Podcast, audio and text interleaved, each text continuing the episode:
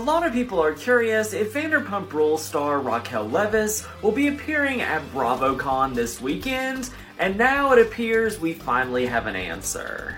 BravoCon 2023 is now in full swing, and soon the cast of Vanderpump Rules will be hitting the stage to talk to everyone.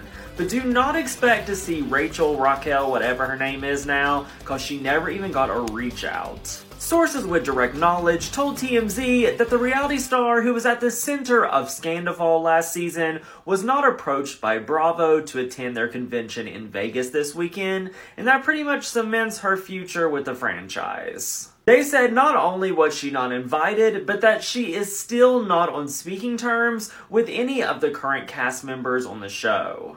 Raquel has been lying low in Arizona for a while now, focusing on her mental health, while her other cast members have already been filming a new season that is coming out in January. Raquel decided not to return for the new season, so that pretty much means Bravo is done with her. Short Cast Club